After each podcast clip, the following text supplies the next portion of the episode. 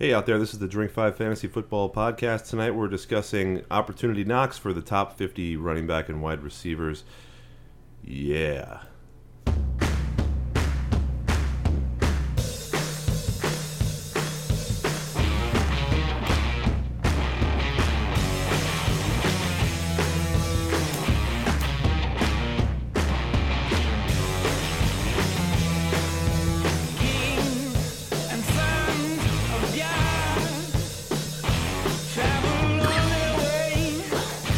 All right, it is August 30th. We are talking fantasy football tonight.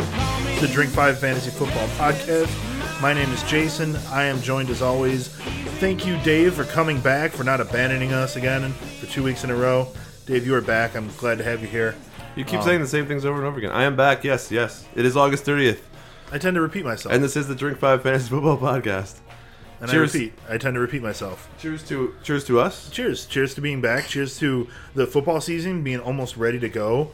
We saw a bunch of week three excellent uh, preseason action um, over the weekend, and basically, um, it turns out every network loves showing preseason games. So much so that there's like blackout rules and all kinds of crap like that. Just uh, during preseason games when the stadiums are half empty and everyone stops watching after halftime, it's still that big of a moneymaker. Probably just to like have the games on in bars and stuff like that makes them so much money.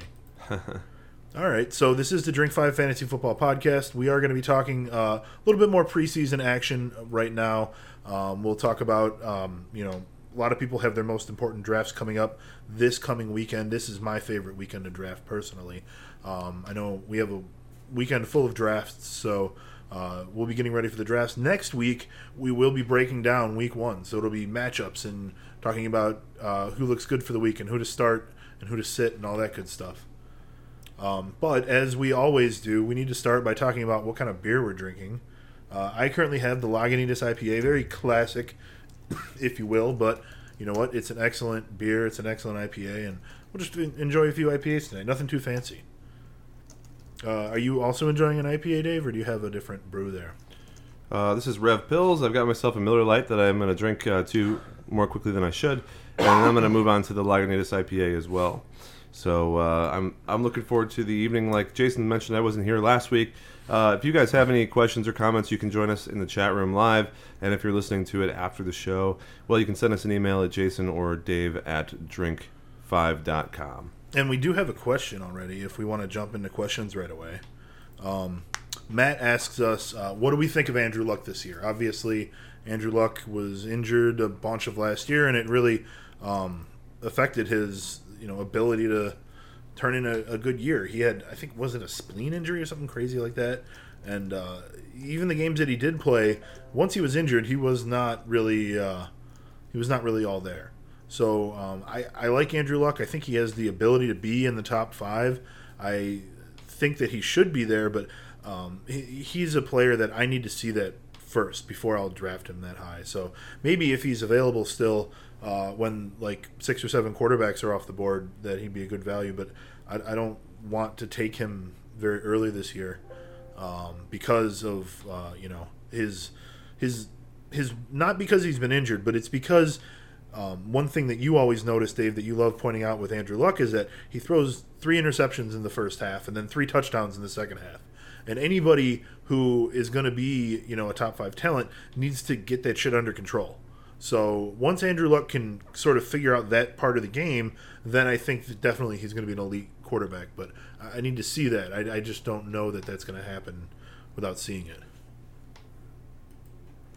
Yeah, I like Andrew Luck. It's uh, I, I guess you're not going to draft him this year, but it's kind of a risk reward situation, right? And uh, yeah, you'll get good value for him. He's dropping down in the ranks because of what happened last year. This year, he's got Moncrief that's ready to pop. He's got T.Y. Hilton, who's already a proven talent, um, and uh, I think they'll just. Um, you know, re- return to form in some ways. And uh, you're totally right about that comment where you're talking about the guy just doesn't seem to do well until the last half of the games. But the cool thing about fantasy football, right, is that it doesn't really matter if they win the game. It only matters that uh, the the guy does end up throwing for 350 yards and two touchdowns. So, so it's if, true. It, is true. But you know, I when I'm drafting people high, I want consistency, and that doesn't scream consistency to me. Yeah, what's his ADP currently as a as quarterback? Um, uh, I, I assume it's top ten. Well, I, I mean overall. So like you're, you you were talking about him being a, a fifth or sixth round pick. No, I was saying if if there was six or seven quarterbacks already taken, you know, just off the top of my head, that's where I feel like it would be he would be good value. So I assume that we're both frantically pulling these up now. Yeah. Well, it, it looks like Luck is uh, going fourth out of uh, over the quarterbacks. Forty-two overall, so that's early fifth round. So yeah, two way too early for me. And and we've espoused, you know, it doesn't matter who it is there necessarily. Like you probably want to wait on quarterbacks. Yeah, so our, strategy is going to tell you not to choose Andrew Luck because you also shouldn't choose Ben Roethlisberger or Carson Palmer or Russell Wilson or Aaron Rodgers because they're the the quarterbacks that are going to go in those first eight rounds that you don't have to pay attention to. You can draft the running backs, wide receivers, and other skilled positional players. Um, you know, like the maybe two or three tight ends that are important. Positions that are harder to fill, especially later in the year. But the answer is going to be Andrew Luck should do okay. His team looks a little better. He's had one more year, uh, you know, of uh, of uh, experience down his uh, uh, down his gullet. So I would say that he, he should do fine, but I wouldn't draft him, and you wouldn't draft him. Um, at least I don't think so. Have you drafted any quarterbacks high yet in the drafts that you've done? No. Um, both of my drafts, I got like Eli Manning and someone else pretty late. So uh, I did draft Tony Romo in a league. That's not going to work out for me. Well, but I imagine it was late then. So it was. He was actually the second quarterback. I, I drafted Eli and then Romo. Well, see, there you go, having two quarterbacks on on a, on a standard league. I wasn't. I wasn't sure, and you know what? It was probably a good idea. So I have Carson Palmer in my other league, and I imagine that he must have been a late pick because there's no way that Carson Palmer goes that early. Well, you can't uh, can't always follow the rules, but it, it, Yeah, I got him in the tenth round. it's wherever you decide to start looking. I guess you know it's Right. just don't get caught up in taking Cam Newton in the second round or something. Exactly, but then again, if he's available in the third round, you know, we're not saying don't take him. I am. We are. I think. Third round Cam Newton, I would seriously consider. Well, if we're if we're sticking to our strategy, well, then it doesn't really matter. But right? I would say I would say that yes, that is that is certainly a strategy that I like to focus on. But the one thing I feel like we always go back to is that we always say you have to draft based on the situation that you're in. You have to always be ready to adapt to things that are happening in your draft. If somebody of that value falls that far, then you have to really consider taking them, even if it doesn't follow the strategy that you had when you were walking into the draft. As long as you can still draft a strong team. Yeah, the, the smart people will uh, will change their team based on the, variables at hand, um, and those of you who need a little bit more of a guide should just take one strategy and, and go with it. Um, so let's move on to injuries and, and news and updates and things that have happened over the past week or two. Um, first thing uh, that's the most important thing maybe out of all these is that Teddy Bridgewater, starting quarterback, Minnesota Vikings, uh, earlier today, and we said it's the 30th. Um, it, it looked like uh, I guess the story is Vikings practice started. Uh, 25 minutes into it, they called an ambulance and everybody had their helmets off. They and, canceled practice. Right. So uh, it turns out he had a torn ACL and a dislocated knee. It looks like he'll be out for the season, although I'm not sure I actually saw that. Is that really a non-contact injury that he had? Well, I watched Like- the I watched the press uh, the press conference earlier, and Mike Zimmer was talking. Said he watched the tape and that the injury itself was non-contact. It happened downfield, uh, away from. Um, we're not down the field, but it happened away from anybody contacting Nobody him touched him or anything, huh? directly. So if that's you- if that's true, this is one of the worst non-contact injuries that we've seen in a number of years, especially because the the reports were saying that it was a gruesome injury that caused some of the players on the field to even spontaneously throw up. Oh man, So I, I'm sure I'm kind we'll, of glad that like there aren't replays available to be played over and over again right now. well, there might be. Because I'm slight, you know, I'm a bit squeamish when it comes to that sort of thing. I mean, they filmed training camp, so there there could yeah, be. but that that tape is all very like protected and stuff. They're not just releasing it. And, they, and you're right, maybe they do after a few days because it's you know, but who knows? Yeah, well, we'll see. Um, what this means, though, uh, is that they're either going to take the current backup, Shaun Hill, and make him the starting quarterback, which they certainly will do from this time on. Um, but they might have another plan. There are some guys out there they could trade for uh, and or pick up that they could start in place of Bridgewater if he is in fact gone for the whole season. So two things. One, have you actually seen that he's out for the season? Says the team, or is that just what everyone's thinking because of the uh, uh, ACL? Blah blah blah.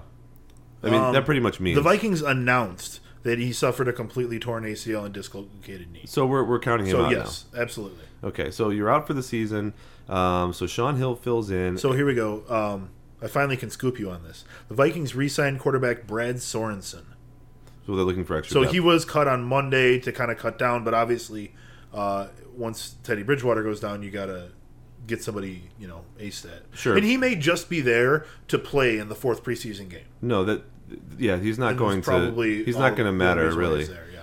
But it does mean that that they're taking this seriously, making moves already to uh, to to try to head it off. And the guys that are available are Colin Kaepernick, who uh, could be gotten. Um, Mark Sanchez, who also uh, has lost his role, much like Kaepernick, and, and could be traded for and received.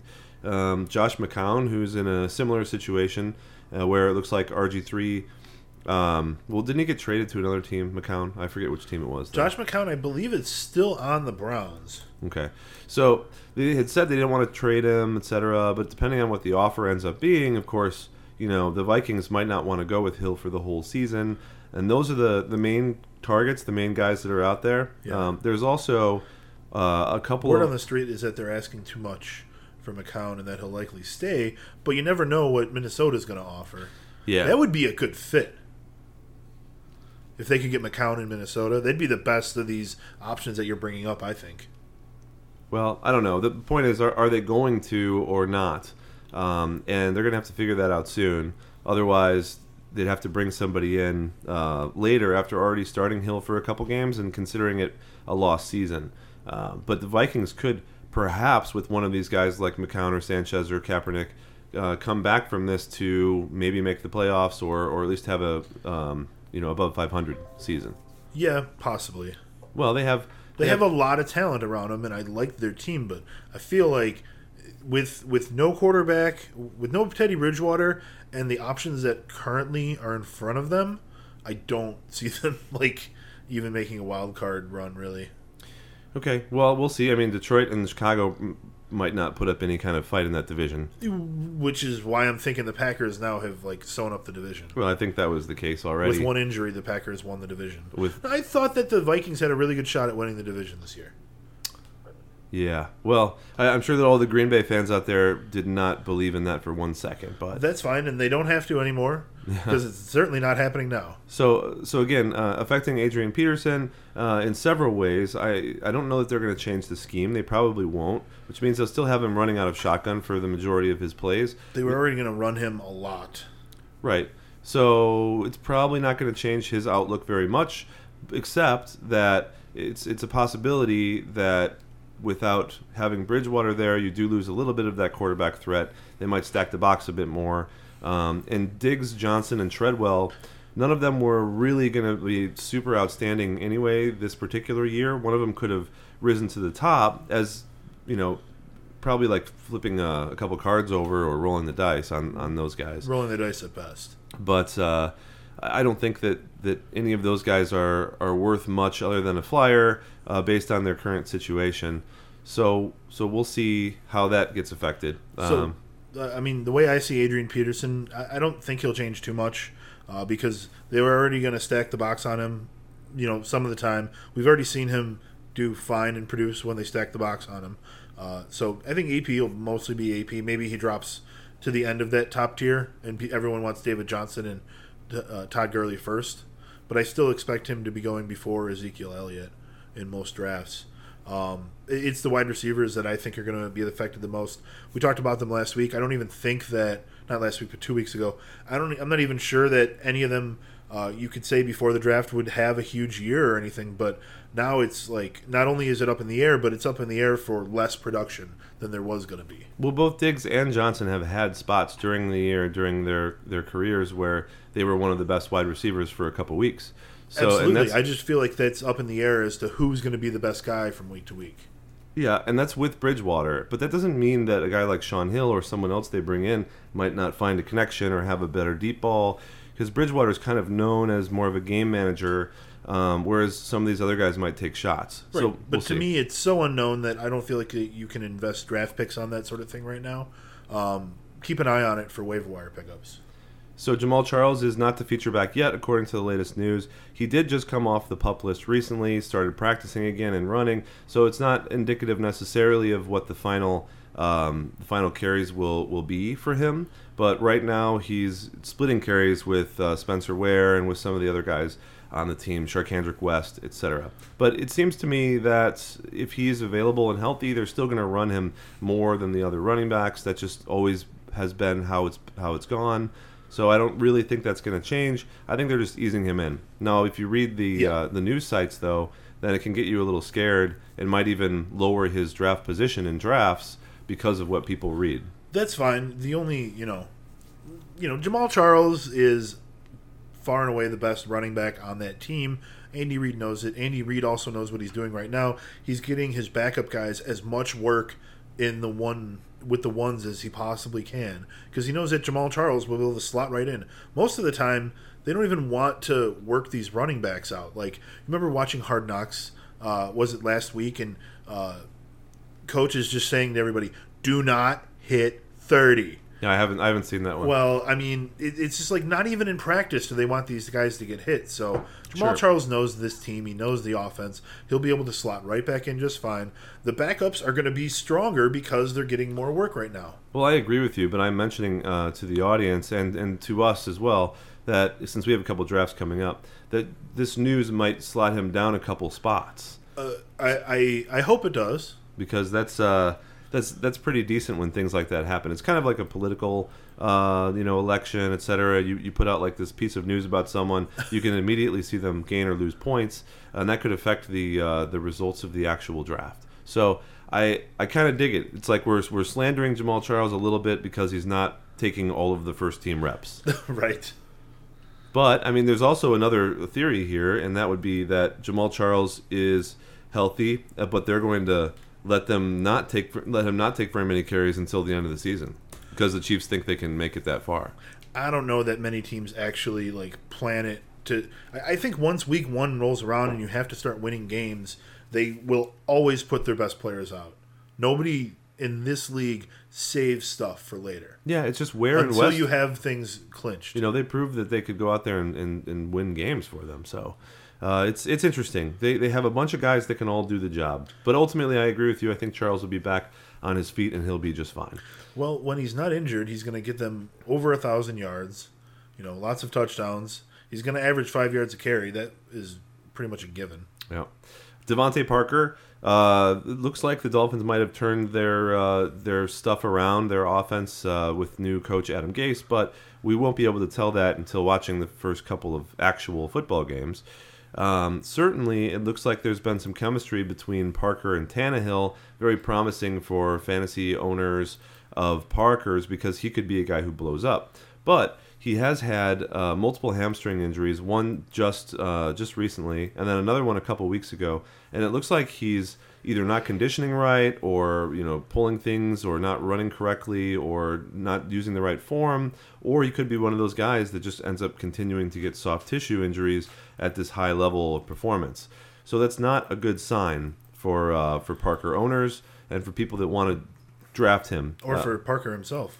well, of course not. Yeah, um, but but you're thinking this is a guy who's going to go deep and grab a couple big touchdowns, and he can, and he has in practice and on the field. But um, I don't know. This this puts a question mark in my mind. I don't like when people get soft tissue injuries because it doesn't seem like there's an easy way for them to get over it.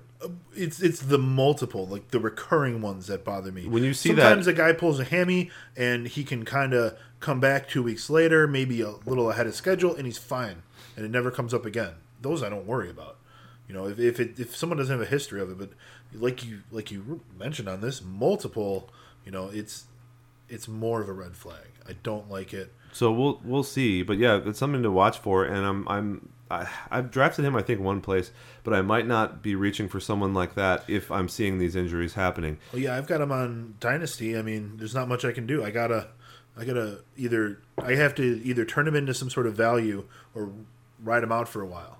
Well, you, you can't trade a guy like that until he actually does something. So you have to you have to Exactly. wait and have him score a couple touchdowns Exactly. at least, and he might be fine. But it's something to be wary of when when you do hear that news and reports that uh, one player is having multiple injuries in the same location. It's generally means that they're either doing something wrong form wise or their conditioning is not good.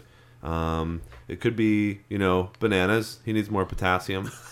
I don't, but I think they'll probably deal that. Could be bananas. I think the the team trainer will probably get to that before we do. So, um, you know, we're gonna do a podcast. They pay people week. to figure this shit out. It's it'd be surprising if it's bananas. Yeah, we'll do a whole podcast next week on the uh, um, the diet of the players on You know Miami? Dolphins. A, he's a young player. You never know. Like a lot of times, these guys take a couple years to really acclimate to every single thing about being in the NFL. You know, 365 days a year, which isn't the way the league used to be. No, but but the other wide receivers, even if they're rookies or whatever, they're not getting hamstring injuries every two weeks. So just just watch them Bananas. or eat more bananas. Uh, Ladarius Green, he was put on uh, on pup by the Steelers. Um, it- it's a weird story because originally it was like he's taking too long to come back from his ankle injury. Maybe there's something else going on. Then there was news that broke from a news outlet, I think, that wasn't necessarily reputable uh, about him having headaches and not being able to come to practice or not being able to do certain things. Uh, he was practicing, by the way, and he was doing light drills, and, and this whole time has been running on the field, etc. So whether it's the headache thing, whether uh, there's a possibility of him retiring, which has certainly never been uh, correlated by anyone else on the Steelers or Ladarius Green or his agent, um, or if the ankle is just taking him a really long time to get over, he's still not going to be playing or practicing until week seven. the The only thing we really know about the headache stuff is that he was out for several games last year with concussion, Yeah, he had. and that's se- sort of it's sort of assumed that this is from that. I don't think it is because after that happened, there was a huge blow up because the sites that said that it was headaches rescinded the news. Yeah, so he's on pup, and it's uh, for his ankle. But it could be. I mean, I, who knows? It's, hopefully, it's not a Jahvid Best scenario or like a Wes Welker scenario where he just had too many concussions. Yeah, yeah, you don't want to see that happen to anybody. But we'll see. So uh, look for that later this season. Uh, if he does come back, there's certainly a possibility that he is again a top ten tight end because the guy's that athletically good. And Jesse James, who's filling in um, to start, is a second year tight end and has really good measurables, but hasn't really performed to a high level yet in the NFL, and uh, wasn't their first choice, obviously, to be the starter. So I don't think he's draftable just yet in leagues, but it is a high powered offense, and Ben does occasionally like a move tight end. So if Jesse James starts getting five or six targets a game, it could be good news for someone to scoop up off the waiver wire. Yeah. Uh, Bruce Ellington, who's a really promising third year wide receiver for the 49ers, uh, our, our rookie expert, Sean Foss, he was just on the show last week. He was talking about him a lot when he first came out of college and loved that he went to the 49ers, was looking at him to be the lead receiver there because there are other guys. What do they have? They have Torrey Smith, Quinton Patton, and someone else. Uh, I have no idea who's catching balls there. Okay, well, I know it's those two guys. Garrett Celek, I think, at tight end. And Vance McDonald, yeah. Uh, probably. That sounds right. I've just, you know, uh, at home, uh, when I'm bored, I go and look at the 49ers depth chart and try to memorize it.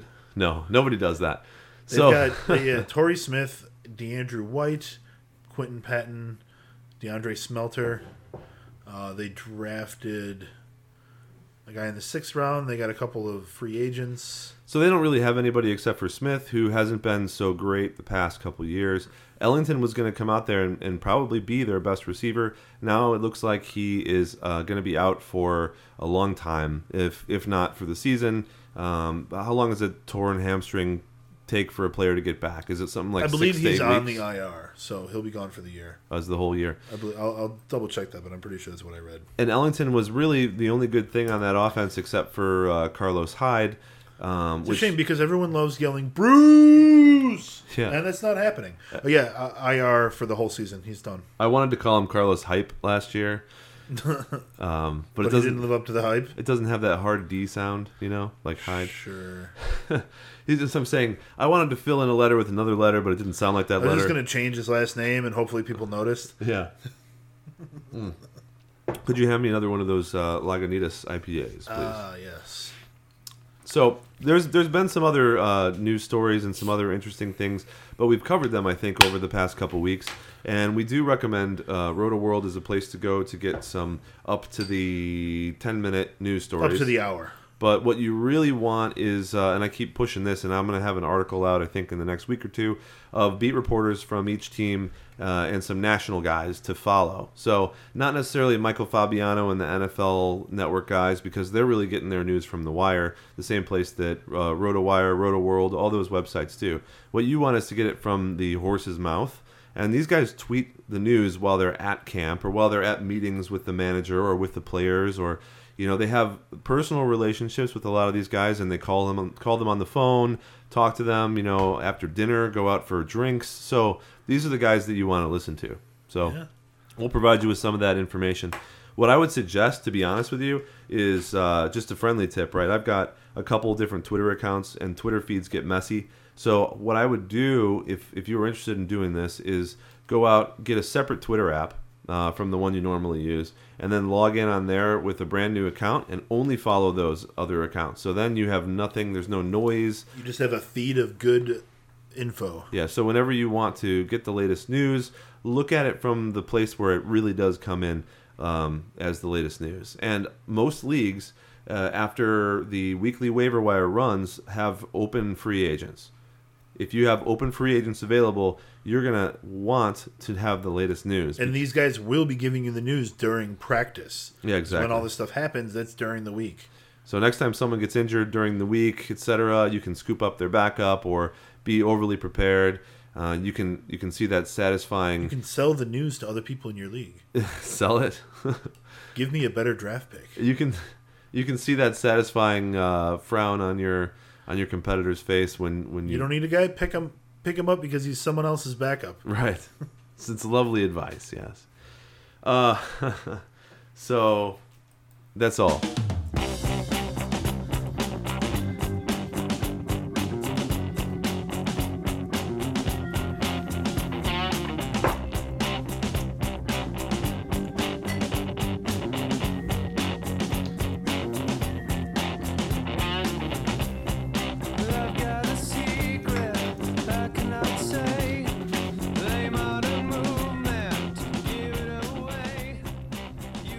That's a good song.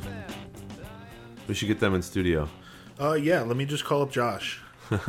me and him are tight. Uh, so, so this is a, a little segment I wanted to call Opportunity Knocks, and uh, this this whole podcast is called the uh, Top 50. So, for the uh, for the top 50 running backs and wide receivers, I'm not doing 50 of each. We're actually talking about uh, the top 20 running backs and the top 30 wide receivers. We're getting this information in case you want to know exactly where it's coming from from the Fantasy Pros consensus ranking that's updated over the last seven days. And of course, that's going to change even if you're going to look at it now, depending on when they do their updates. So you're not going to be able to pull this same list. And look for updated Drink 5 preseason rankings to come uh, later this week or early next week. And uh, then we'll have the week one rankings ready for the big show. Uh, as I'm sure you guys are uh, pre- preparing for those last minute drafts, I have one, two, uh, three, four drafts remaining. Five, I think five, five drafts. so I'm in like five or six leagues already, and I have five drafts left. Oh wow! I have uh, only three Yes. drafts, and I'm excited. I'm going to be the auctioneer at a, a serious leagues auction. Yeah, there's some interesting uh, like things that I, I I should tell you about that. Just about you know if you're the auctioneer, exactly how you should run it. But basically, it's how you would think. Um, we could do a whole show on auction drafts. It's kind of neat. That whole strategy is, is totally whacked compared. Next year we'll do it for sure. Yeah, compared to drafts uh, that run otherwise. So uh, the idea of this is to look at the top 20 running backs and the top 30 wide receivers. If we want to skip a couple guys, we can, but we're going to look at their fantasy outlook based on the uh, opportunity that, the, that presents uh, that presents itself for them in 2016. What I mean by that is, let's say we look at Todd Gurley, who's our first running back. He's the number one guy who's ranked on this particular rankings list that we're working from. So if you take Todd Gurley and you look at uh, how many targets he got last year, for example, um, and of course this. Uh, So you're gonna need some stats on these running backs, yeah. I got you covered, Dave. I got you so covered. you want Todd Gurley? so pull up Todd Gurley as far as the uh, uh, number of carries. Okay, so Todd Gurley last year had 229 rushing attempts, 1106 yards, 10 touchdowns. Remember, he didn't play the first three games. Call it four because in the third game, uh, well, no, he didn't play the first two games. In the third game, he didn't do anything. Yeah, what I'm really what But I'm, we, we did see the premiere, the NFL premiere of Todd Gurley, Dave. we did, and it wasn't that great. And uh, that was it also was rather underwhelming. that was also when Roethlisberger got like laid on a stretcher, and the, and the and the field started on fire. Like that wasn't a bad omen to start the game. You're right. You're right. And it, there was like one touchdown in the whole game. So let's not get bur- too burdened down on a lot of stats, but when we talk about it, it's great to have them. I think what we're looking for here for running backs is yards per carry and uh, the amount of carries. Uh, touchdowns is a great stat as well, and then if it's if it's relevant, then the amount of um, Unfortunately, this page doesn't have that. the amount of receptions. Uh, well, we've got you know 26 targets, 21 catches for him for 188 yards. Um, his 229. What I can do is just have a calculator. What is this Windows 10 thing? well, I wouldn't know. I, I have upgraded to Windows 10, and I don't know where the calculator is anymore. That's the problem with upgrading things and being old. Okay, Is that I, I get old and I'm like, man, where did they put my calculator? I'm I'm sorry that you're uh, that you're unable to find it. Here we go. Oh, I found it. Bingo.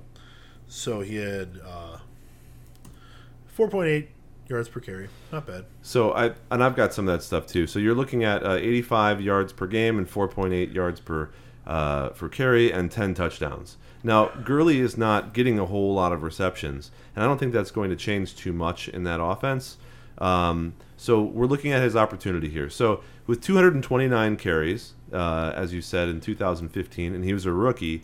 We, we assume that that's probably going to go up a little bit because Even if we just extrapolate that to be, oh, you know, for the three games he essentially missed. right Um, so then you're looking at uh, 281, 282 carries instead, which is going to be another, you know, 400 yards on this. We're talking about moving him from being the sixth overall last year to being second or first.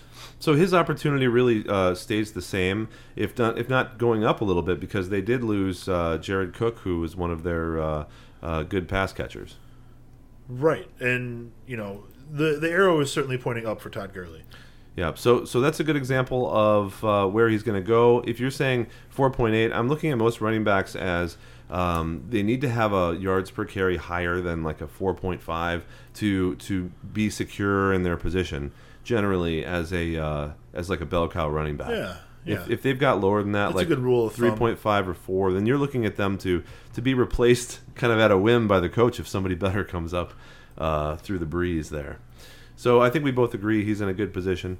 Uh, let's look at David Johnson. Yeah, I think we agree generally on this whole top tier about where they're at. I would assume. Well, the the idea is uh, where is the arrow pointing? Really, is the opportunity there for more, or is it going to stay the same, or is because of the changes in the team in the offseason or losses due to injury, will it go down?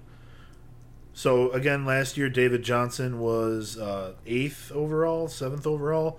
Uh, he had 125 carries for 581 yards, eight touchdowns on the ground, another 36 catches and four touchdowns in the air, a return touchdown as well. Uh, he scored 13 touchdowns, and I know that he pretty much played in every game, but he certainly didn't start. He certainly didn't get a significant number of carries in all but a handful of games. Yeah, well, like I said, let's not get too bogged down with all the numbers because it can get a little confusing. Well, my point is that you know his numbers may be the the most fun to extrapolate because he's gonna be putting up monster numbers. Like he's gonna have a lot of catches. If you're in a PPR league, you probably want him first overall. He didn't start really uh, taking the bulk of the carries until week 12.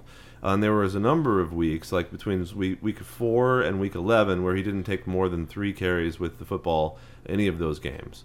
Um, Yeah. So, so yes, his numbers are crazy if he's able to keep up with them. He did have an average of 4.6 yards per carry, which is not too great, but but keep in mind that uh, that he was a, a rookie that was not taking that many carries during the game, and uh, and you know most uh, running backs tend to get a little better as they have more opportunities to, to be good. and yeah, and he's certainly one of those guys that does get better as he gets more carries. So, based on the Arizona offense, uh, is that something where we're looking at um, the arrow still sort of pointing the same direction or up? Up, up at this point for him, because you know, I mean, he he's going to have more opportunity. That translates to up by arrow for me. Yep. Okay. So, uh, so AP, we haven't gotten to see him really in the uh, in the preseason, and we never do. You never see AP in the preseason games Right. because they don't want what happened to Bridgewater to happen to uh, to their star running back. So last year he had an average of 4.5, and you can fill us in on the uh, the yardage or the touchdowns or whatever. But We had 1,485 yards. That was huge. 11 touchdowns. That's you know, if you're not scoring touchdowns, then you then you're just a frustrating player. Uh, Yeah. So um, for him, he's he's kind of averaged out these touchdowns for all the years he's played at around 11 touchdowns per year. Um, would we say then he's likely to to continue this uh, being in sort of an even keel and get about 1,500 yards and, and 11 touchdowns again? I don't see why not. I think that he's going to get that regardless of who's playing quarterback for him because they will have somebody who can throw the ball. Yeah, you've looked It's at the not stats. like it's going to be terrible. over previous years, uh, you know, regardless of who was under center, he's had very consistent statistics, and he's been perhaps the most consistent out of all the running backs. And he's not going to get a lot of receiving touchdowns or many receptions in general, especially because they do have some third down back options. But I, I agree. I think it's going to be the same. I don't think the opportunities goes up for him, especially Certainly not up due anymore. to this injury. Yeah, exactly. right. But it, I, I'd say the arrow is pointing sideways.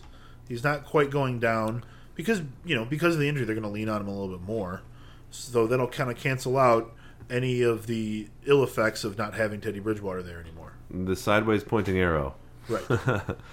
Uh, it is a non-vote, so not an upvote nor a downvote. Ezekiel Elliott is uh, the number four overall, and here's a guy who we don't really have anything on except a promise and a good offensive line, um, which does mean a lot. He doesn't have the same numbers as Derrick Henry. Nobody has the numbers of Derrick Henry. I'm gonna get infatuated by this guy who's who's not even going to play that much on Tennessee. He Yet. has incredible numbers. He's going to play a lot. Okay, You'll see, Dave. we, we already talked about this last week, right? And and the fact is that Tennessee is going to be behind in every single game, so I don't see how they're going to just have Henry out there. It Doesn't make a lot of sense. But okay, I, I would love to uh, to bet on some Derrick Henry numbers. anyway, uh, with with Ezekiel Elliott, if we look at the opportunity, then we see that Tony Romo just got injured, um, and they still have a good receiving corps. They have a good offensive line. They have uh, good talent in other places. That should mean that the um, that the opportunity for Ezekiel Elliott goes up because they'll, they'll likely run the ball even more now to stabilize the offense. yeah. I mean, look, Elliott has a 6.7 yards per carry career average in college. I can't use the college statistics. Over 1,800 yards each of the last two years, 18 and then 23 touchdowns. I can't use the college stats though. I'm using them anyways. They, well, they don't mean anything in They the. NFL. They don't.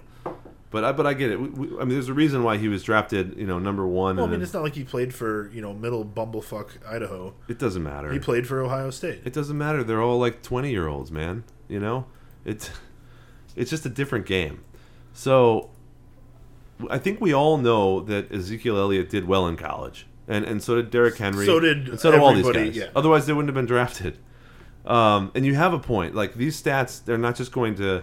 Uh, in general, these guys are, are still going to do well. They're not just going to fade into oblivion, um, you know, for for weird reasons. But in this situation that he's in, it's a great situation.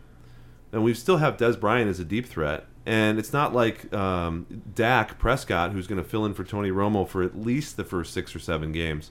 It's not like he's not going to throw the ball to Dez Bryant downfield. So, I mean, they still can't really do too much box stacking on the on the Dallas Cowboys. Right. I mean, there is a lot of talent there. They're gonna. You have to account for Dez Bryant, even if I'm throwing him the ball, because he's gonna catch it no matter what. Yeah, and he looks to be pretty crazy this year. He's all riled up. Oh, he's pissed that like he couldn't play last year and that it went so bad. So, you know, he wants he wants redemption. Exactly. So uh, okay, next guy we've got is uh, Lamar Miller, who's number five. So this starts our second tier. well, it, as as as recorded by by Fantasy Pros. Well, you split the tiers, didn't you? No, I didn't. That, that's included now on Fantasy Pros. They've, they've put in tier systems. Oh, I didn't realize that. Um, so for him, he's a fifth year guy who uh, he always did good when he got a whole bunch of carries. He did well, rather. Uh, and he's only been in the league for four years. Always played for Miami.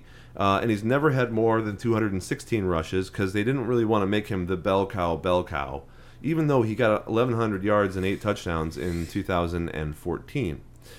So last year he averaged 4.5 um, yards per carry, and he had eight touchdowns on the ground, and he had 47 receptions, which I think is a very interesting stat because it went up in his career from six to 26 to 38 to 47. Now that he's on the Houston Texans, I feel like they're going to try to use him more like an Arian Foster and be like the every down guy there, and I think Lamar Miller is going to blow up ridiculously. That's my I opinion. I think that he definitely has the possibility for that. He had 10 touchdowns last year. Yeah. Uh, I think that he can, you know, I think he'll probably be good for 10 touchdowns again this year uh, and another 1,200 plus yards from scrimmage. The question is, do you think, I mean, you know, almost 50 catches a year is going to put him in the top, you know, couple of running backs. Do you think that he goes from like 50 to 70 plus? Because that's going to be a huge, you know, jump in his numbers again.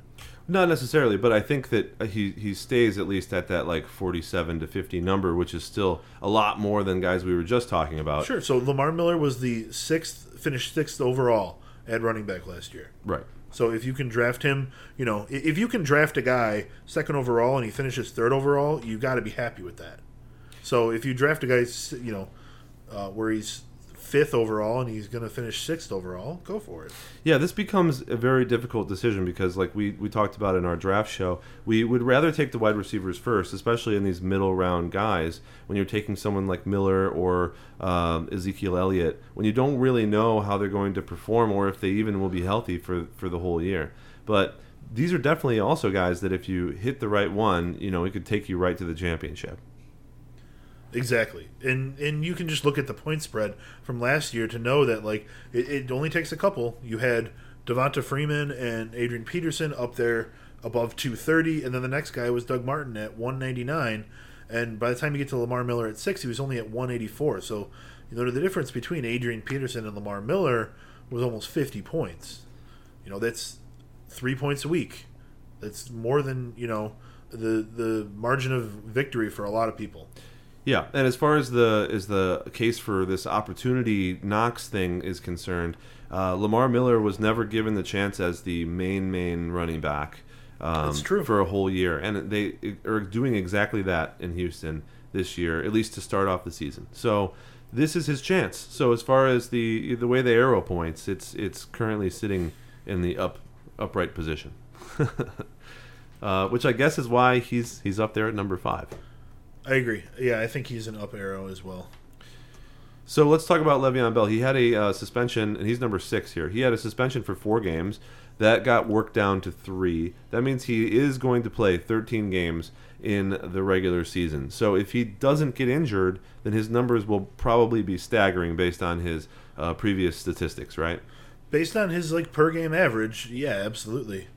Um, but you know, last year it really didn't live up to the hype at all. So we need to see um, good Le'Veon Bell. I still, Because he played six games. uh, right. Yeah. That doesn't help. No. Doesn't help anyone. So it not only did he play six games, but like you know, one of the games he was uh, coming back in the middle of the season, so you struggle, and then the other game he got hurt in. So like, if you say that he only played five games, then all of a sudden you look at his per game average, it was still pretty strong. So um, I, I like Le'Veon Bell this year. I uh, broke my wide receiver rule and did draft him in a league. Uh, I believe that he was a second rounder though. I think he's going in the in the second round mostly, right? Because it would make sense. say say you've got a 10 or a 12 team league um, if the top five guys are going according to what they currently are based on this you've got five backs and then you usually probably have at least four or five wide receivers and maybe a gronkowski So he was two seven in our um, seventeenth overall in the Drink Five League, mm-hmm. which is where I would expect him to go. so you are getting uh, mid mid second to early to mid second value um, from a guy who could who should be in the Who first could round be first round value easily? Yeah. Uh, we talked about Jamaal Charles earlier. He's number seven. So Jamaal Charles is a is a kind of a tricky situation, to be honest, uh, because of the fact that he did just come off a torn ACL, and before that he had had another torn ACL on I think his other leg. So it's not even the same leg, which I don't know if that's good or bad, to be honest. Uh, and last year we can't really look at his stats too much, but suffice to say that every single year he's played football in the NFL, his average has been over 5.0 yards per, per carry, and he's gotten a ton of receptions. So, like we talked about earlier, if he can do that again and be the main guy in that offense, then he, he's going to be great. But are you worried about his um, about his health because he's had those two torn ACLs, or is that just something that happens to football players now? Then six months later, they're fine. I think it just happens at this point. I think that a lot of guys are able to, you know, get the right kind of treatment and recover from it and work hard to get back in the game and play well. My question, though, is one that uh, I asked last week. Would Jamaal Charles be faster if he uh, cut off his dreadlocks? Uh, well, and the answer was uh, the answer is yes because that's weight. Right. But like Four Sean, pounds of weight on Richard Perriman. It's crazy. but like Sean said, it's uh, it's really more about like, do you really need to wear those when people can grab them and tackle you with them? Exactly. That's the that's the big problem. Because the, the hair is going to be there. It's not gonna it's not You gonna could wear come false breakaway dreads. Breakaway dreads. Then guys could reach for it and just have a handful of hair. and There's no way Watch that- you score a touchdown. There's no way the NFL would allow that. that would that would be like an immediate suspension from the game if you were wearing breakaway hair. Um, Devonta Freeman had a, a 4.0 average last year, um, which is right on on our uh, on our line of like not being a very good running back overall. Um, and it, makes sense, right? Because the Falcons were, were forcing the ball to him in almost every situation. He was the kind of the focal point of the offense whenever it wasn't Julio Jones. So it was really just those two. Yeah, but the the number I like the most about him though is that he was targeted 97 times in the passing game, caught 73 passes, because they forced the ball to him in every situation when Julio Jones was covered. and they're gonna have to do that again. But perhaps. But what I'm saying is, uh, opportunity wise, uh, the the Falcons they they have more they have a couple more options available to them. So I think I think Devonta could end up having similar stats, but he will have a less gaudy touchdown number probably because that was just um, an artifact I think of of the way the games were being played. He had 14 touchdowns, and one of the things I remember from looking at the quarterbacks this year was that um, Matt Ryan's touchdown total was very low. Uh, he only had 20 touchdowns this year. Right. So um, I do expect that to go up. Maybe that means a, f- a couple fewer rushing touchdowns. However, I think that it's going to go up on its own. uh, Speaking about Matt Ryan's touchdown total, so I think that Devonta Freeman, if he's featured as much as as he was last year, can score another you know dozen touchdowns or more.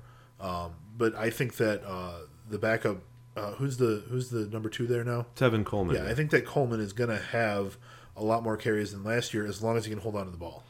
Yeah, they're, they're going to be in a little more of a committee, and I'm not saying that Freeman won't have the role, and he did really well last year, and he deserves to get the carries, but he is sitting at a 4.0, which means that a lot of the times he wasn't he wasn't extremely um, uh, what's the word? He wasn't extremely productive. Productive at all. Um, but but still okay. I, I think four is like I was saying earlier is sort of this line of like you should keep him in there um, as long as as you're not killing the guy. So well, four and a half, didn't you say?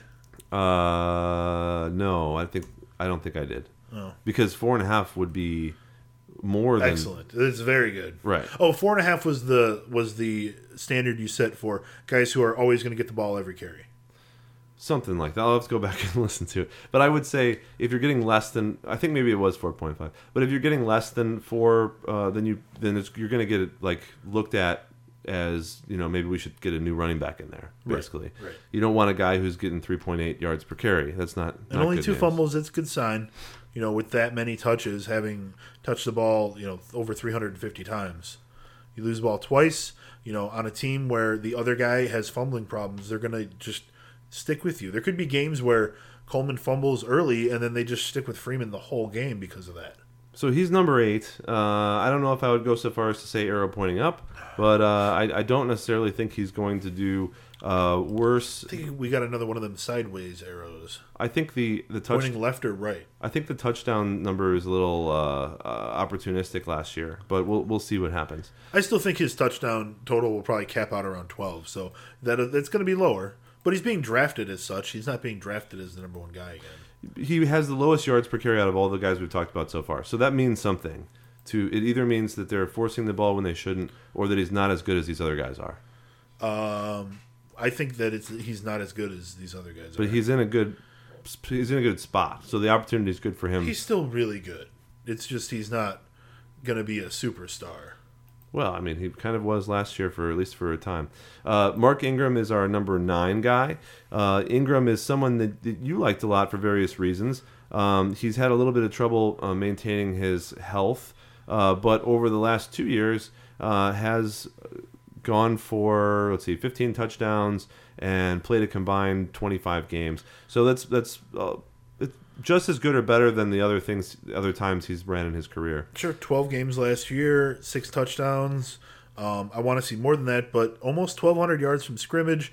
Uh, the big number here, the guys we're talking about, 50 catches. So, you know, I like him in PPR leagues. He's going to be used a lot by Drew Brees. Yeah, and you'd think that that uh, because he started being this really uh, decent passing back, that he'll get a couple touchdowns on the receiving end too, because he's never scored a receiving touchdown, which is an interesting stat. Sure, I could see him, you know, coming closer to 10. So uh, I think his arrow's pointing up.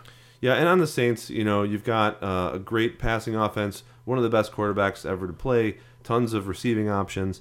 So that's a, a team where it doesn't matter; they can't stack the box against you. They have to guard the the. Oh, know, no, it is instant death if you stack the box against Drew Brees. So- instant death. So Ingram's got a, a bonus right there. Uh, so I would say that the arrow is pointing, um, you know, even or up on, on him as well. Uh, again, it's a it's kind of a health issue for Ingram, but he has only played for uh, a few years prior to this, so he's not a super old player. He's only 26 years old. Right, he doesn't have the mileage on the tires. Right. Um, at number 10 is LeSean McCoy. Now, McCoy is on the Buffalo Bills now. He played on the Buffalo Bills last year, and he had 4.4 yards per carry and only five total touchdowns, three on the ground, even though he rushed 203 times. Those are pretty dismal uh, touchdown numbers for a Well, guy. you know who was hogging all the touchdowns on that team was Yeah. Tyrod Taylor sure, and, and, and Karlos Williams. and Karlos Williams. Yeah, So, but that doesn't really matter. As as a fantasy player, you need to look at is he going to get those opportunities, or is someone else on the team going to get them?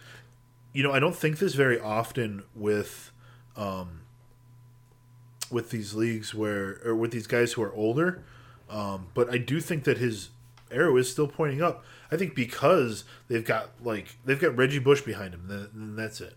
And I don't see Reggie Bush uh, taking a lot of his work. I see Reggie Bush as being a guy who might spell him, a guy who they can comfortably use as a backup and will take you know punt and kick returns and stuff like that. But I think that LeSean McCoy is going to get a, a full plate of work this year, and I think that he'll do well with it. Well, it's it's Mike Gillislee who's actually the number two guy behind McCoy, I think, and Oh, he yeah. he had 5.7 yards per carry last year, so watch out for him. He looked good, but you know Karlos Williams looked good, and then he looked good. I think they have a good offensive line. Yeah, they do. The Buffalo has a good O line, and uh, and Williams was only thrown out of there because uh, he just couldn't stay in shape. Gained uh, like 30 pounds in the offseason. He was also suspended for the first four games of the season. and so these things don't add up to a backup uh, running back. right. Although I do think Karlos Williams will be picked up somewhere. I'm surprised he hasn't been picked up yet. Maybe they're waiting. No know- one would pick him up now because if they wait until week one, they don't have to pay uh, the same amount of money. Oh, I see. Because he can't start anyways. So. Mm-hmm. Gotcha. So I mean, look for him after the season starts to be picked up by somebody for sure. Uh, so McCoy, you think his arrow is pointed up? Um, I I suppose he could have a really good season again. I was mostly worried about the touchdowns, which are a high amount of points for your fantasy players.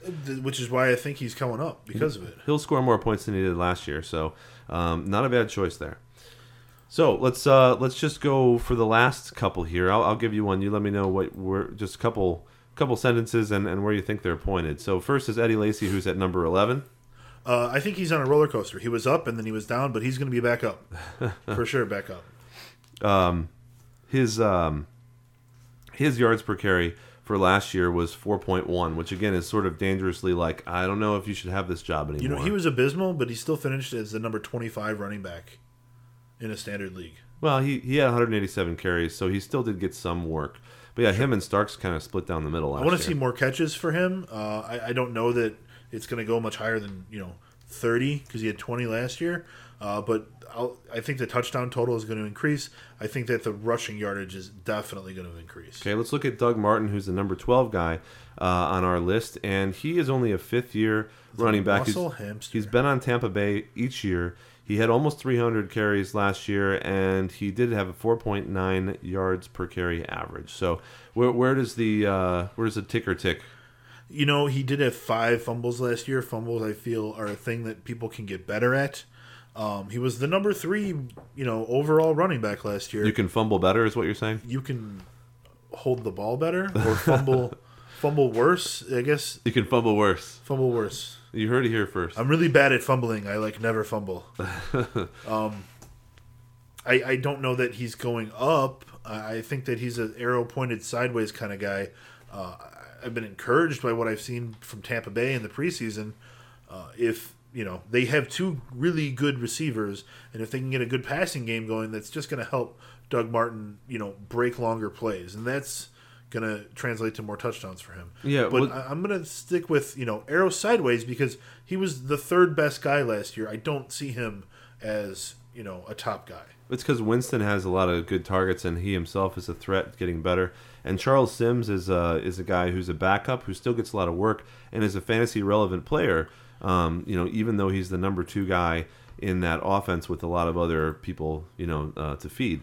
So I, I agree with you there. Uh, C.J. Anderson is playing for Denver once again. He's a fourth year player. Uh, 4.7 yards per carry both years, so he does do about the same production um, each year. Um, and he Whether he's good or not.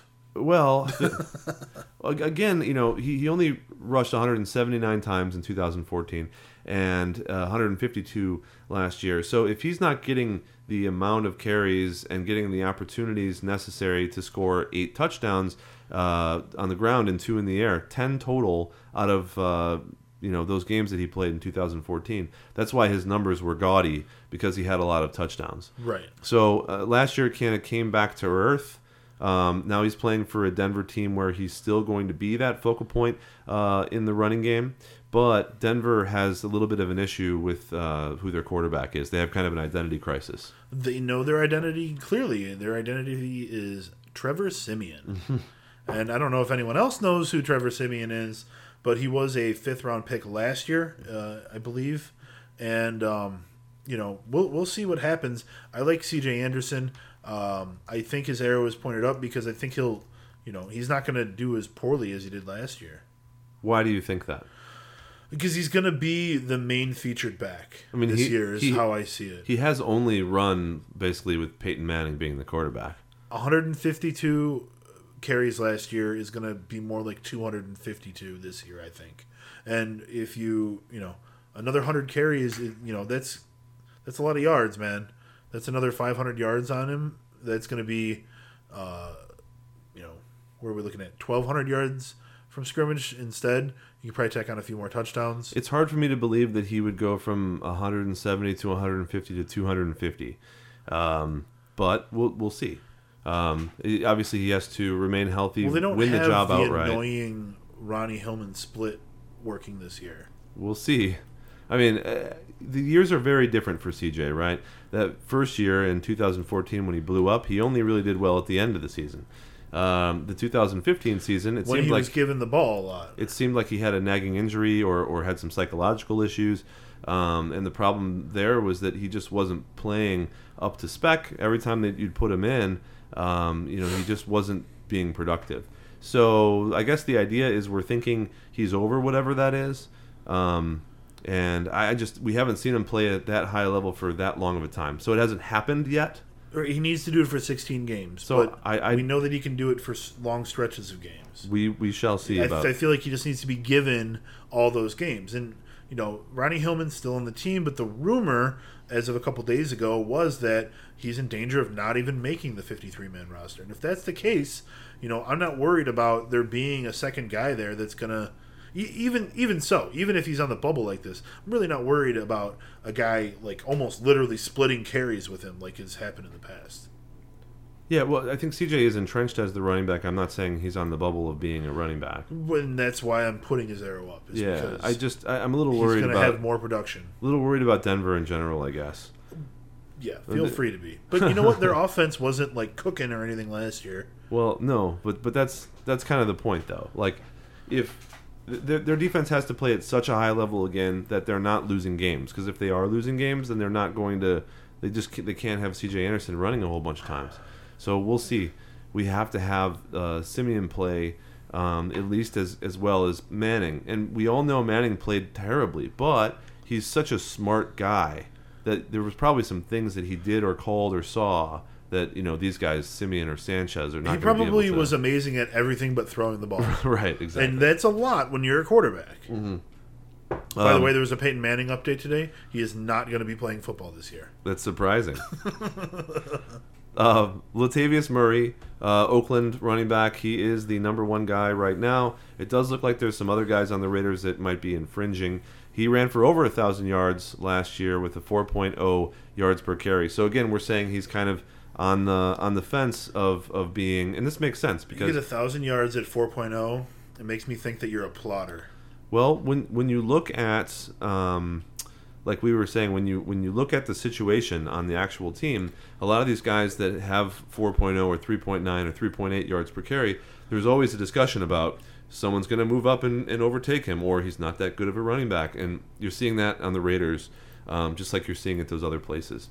Um, regardless, he had 41 receptions last year with a uh, yards. Uh, um, sorry, uh, an average of 5.7, which which is pretty Yards per terrible. catch? Yeah. Yeah, I mean, you know, what running backs are certainly going to be lower, but uh, a running back average I like to see with a guy who's going to get the ball a lot is going to be more like seven or eight yards per catch, Well, like at least six. well, like CJ had 7.3, although he doesn't get a ton of passes. Yeah, But yeah, you're gonna see these guys get um, more than him. Basically, uh, Doug Martin had 8.2. So uh, if you're getting five uh, yards per catch average as a receiver, it, it either means that your your quarterback is really in trouble and he's and he's just pitching it off. But I don't think that was the case last year with Derek Carr. What I think happened is that Latavius Murray, for whatever reason, is not uh, getting like that. He's not getting that separation. He, he keeps getting tackled right away. He's not getting out of the of the cover. you know, the standard for being a really good receiving running back should be Darren Sproles. Last year he had seven yards per catch. But it's that's not fair to be like comparing, you know, Woodhead. I said the or standard to be a really good receiving back. I didn't say the standard for a, a, an average guy or running the mill. yeah. Because So there's going to be guys who are a little bit better still. so is Murray still going to be the guy who uh, who is taking all the carries this year, or is DeAndre Washington going to sort of slip up behind him and make it a committee? Um, what I'm saying is, is he a good uh, choice at 14, or is that arrow not not staying where it was last year? I don't like it where he's at. Um, you know, he's being drafted 14th. Uh, he finished 10th last year. Um, you know, he got a he got a large volume of carries to to get him there, Mm-hmm. and I don't know that he's going to get that again. He touched the ball 200 or sorry 307 times. Well, that's what I mean. Yeah. You know, I don't see him getting 300 carries if his averages are that poor. Not 300 carries, but 300 overall touches. If, you know, if he can't break 1,300 yards from scrimmage with 300 touches, then there's a, there's an issue there. So, And so yeah, we don't like uh, Latavius Yeah. Murray very much. I, I know I'm not Pass. drafting him anywhere, and I don't think he's going to stay in that top, you know, 14 spot. Carlos Hyde, uh, San Francisco, they're going to have a really bad offense in general this year, and he only scored three touchdowns. He only uh, ran for 470 yards, and he had an average of 4.1. So, they lost the only other weapon other than Hyde. yeah.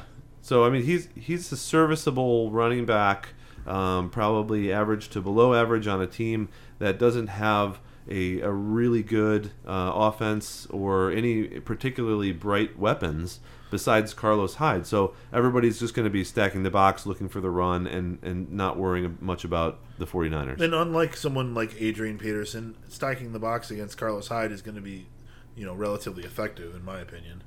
Sure. And so uh, his yards per carry might even be lower than 4.1 this year. Uh, that could be trouble for Mr. I don't know Hyde. if it's fair for me to call it a, an arrow down because I've always been down on Carlos Hyde, but that's you know, it's it's at least arrow the same as in I, I don't expect too much, but he is a starter on a team where he's going to get a ton of carries and the offense is going to run through him. Um, you know, you you usually want all of those things going for you, but in this case, like I still don't want the player. Yeah. Uh, Thomas Rawls, number 16, he had a 5.6 yards per carry, 830 yards on 147 rushes. A lot of his fantasy points came from uh, uh, basically the, uh, the the volume of work that he had there at the end of the year, and he had uh, a couple of of really nice big breaks, which which definitely added to that yards per carry. Now this coming year, uh, he is not necessarily 100% healthy. He didn't play in any of the preseason games. And he's got Christine Michael, who has been performing well in the preseason. The preseason all-time champ. And he has CJ Prosise, who's a rookie who's sort of breathing down his neck.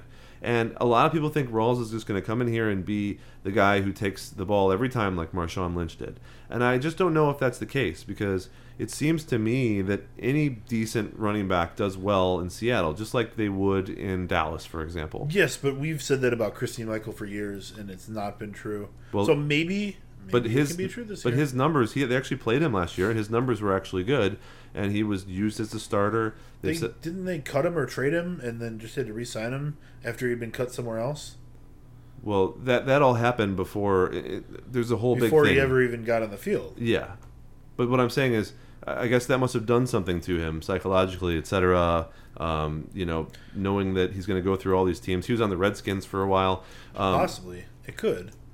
anyway, the the signs point towards to me that this is is not necessarily just going to be a, a backfield that belongs to Thomas Rawls. So I don't believe that he is the number one guy there unadulterated. I will not take him because I don't believe it. So Agreed. I, think he's being drafted like that, and it's not there. So if it is, his stats are going to be you know top ten because he can certainly run very well and he proved that. Another guy who people are probably going to look at that way, but really isn't anymore, is Matt Forte, who's number 17 on the list. You know, he's going to be a guy who uh, is on a team where they have a backup that they really like. You know, the Jets love having Bilal Powell. They give him lots of work over the last couple of years, and I think that he's going to continue to get a whole bunch of work. So, Matt Forte, um, his heyday here in Chicago is over. I don't think his uh, volume will translate over. I think he'll still be a productive player for whatever they do give him, but I think he maxes out at 200 touches this year. Based on on Matt Forte's averages, he is uh, he's a guy who is pretty consistent in what he does, and he gets a bunch of uh, receptions. Now, in 2014, he had 102 receptions, which was going to probably be his NFL high ever.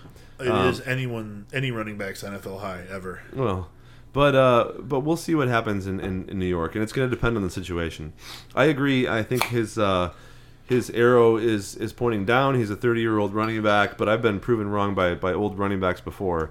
And the Jets do have uh, you know a decent offense, a decent team, and I know Forte has a little bit extra in the tank because he wants to get uh, you know back into the playoffs, a place where he could never go as a Chicago Bear.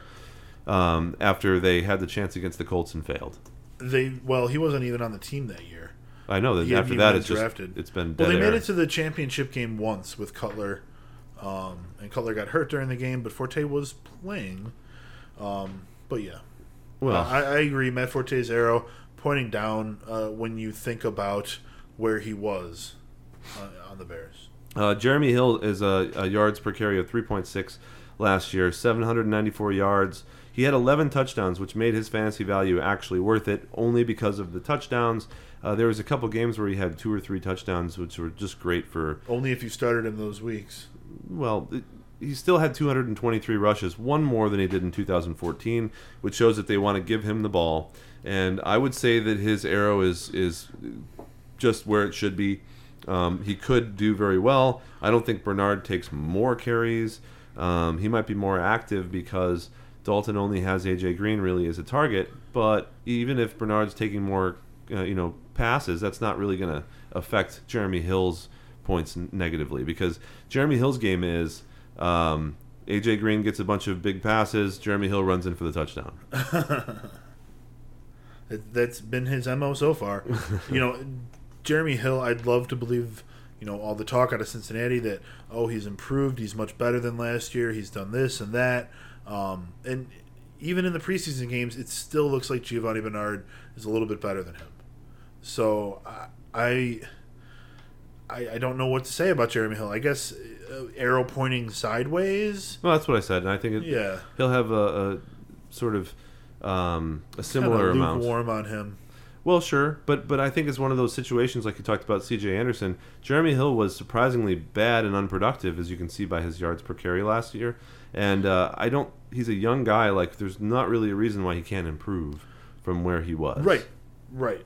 So we'll we'll see. And certainly, if he doesn't improve this year, looking at a guy with that 3.8 yards per carry, that means that they're going to to start looking into other options. And Giovani Bernard is awesome, but they can't make him the every every down back. He No, can't. they would kill him. It- Please don't kill Giovani Bernard. I like the guy. Well, it's like the old Thomas Jones, uh, you know, Jamaal Charles tandem, where both of them remained healthy all year because none of them was playing the entire game. right, and they would have killed either of them if you know they had to run them all the time. Uh, Demarco Murray, we were talking about the Titans earlier. Uh, he had 200, almost 200 rushes last year, six touchdowns. His average was 3.6 yards per carry. So Demarco Murray not having a good time. Uh, and the previous year with Dallas, it, it was a record-breaking year for him, and and uh, actually broke some records in the NFL. Uh, 1845 yards, 393 rushes, 4.7 average, 13 touchdowns on the ground. Uh, he was awesome. But you, you see the difference when you go to a, a young team that's really not built the way it should be yet, anyway, in Tennessee. And I don't think Tennessee has gotten that Well, Murray much. was on the Eagles last year. I'm sorry, Philadelphia, but but sort of the same thing. Same They're- situation, young team. they were like a rebuilding team, and, and uh, well, the, the situation is a little different, and that they weren't letting him be a downhill runner. They were they were trying to fit him into a situation in which he didn't really work out very Oh, well. Tennessee's going to run the shit out of the ball this year. They're going to love it and they're going to be good at it. yeah, if if they're ahead, I just don't see that happening Well, very teams don't just abandon the run when they go down, and if they're if they're good at it, then they, you know, they'll be able to keep doing it That's exactly what teams do if they go down by a lot of points. by a lot of points. I said just down. Of, of course, Tennessee will run the ball. Um, they, of course, they have some weapons out there. Don't you have faith in Dick LeBeau to keep the defense honest and keep them close? I mean, he's really old. well, you were talking about Derrick Henry earlier. I think DeMarco Murray's going to have some of his reps seized, and I think he's going to be two reasons why he um, is is not going to perform any better than 19th. Um, and I'd be surprised if he's in the top 20 because I think one he'll he'll almost split carries with the other guys on the team, and two he won't have enough opportunities because they're not going to be winning the game, uh, you know, after the second quarter. So I just don't see it. I mean, he's going to get carries. I do not. I do not disagree with that.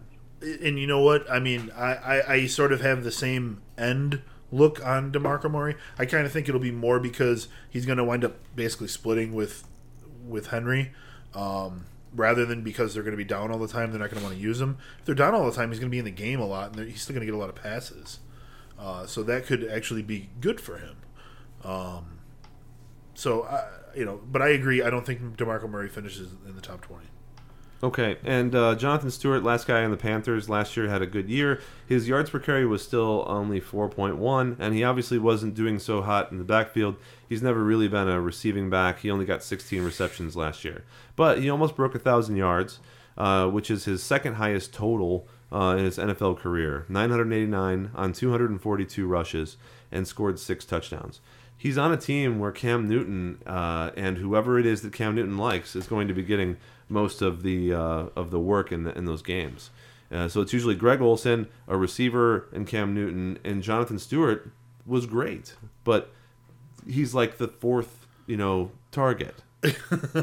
so you're just you're gonna have to play games with him where you get like 80 yards and no Cam touchdowns. Newton is option one and option two.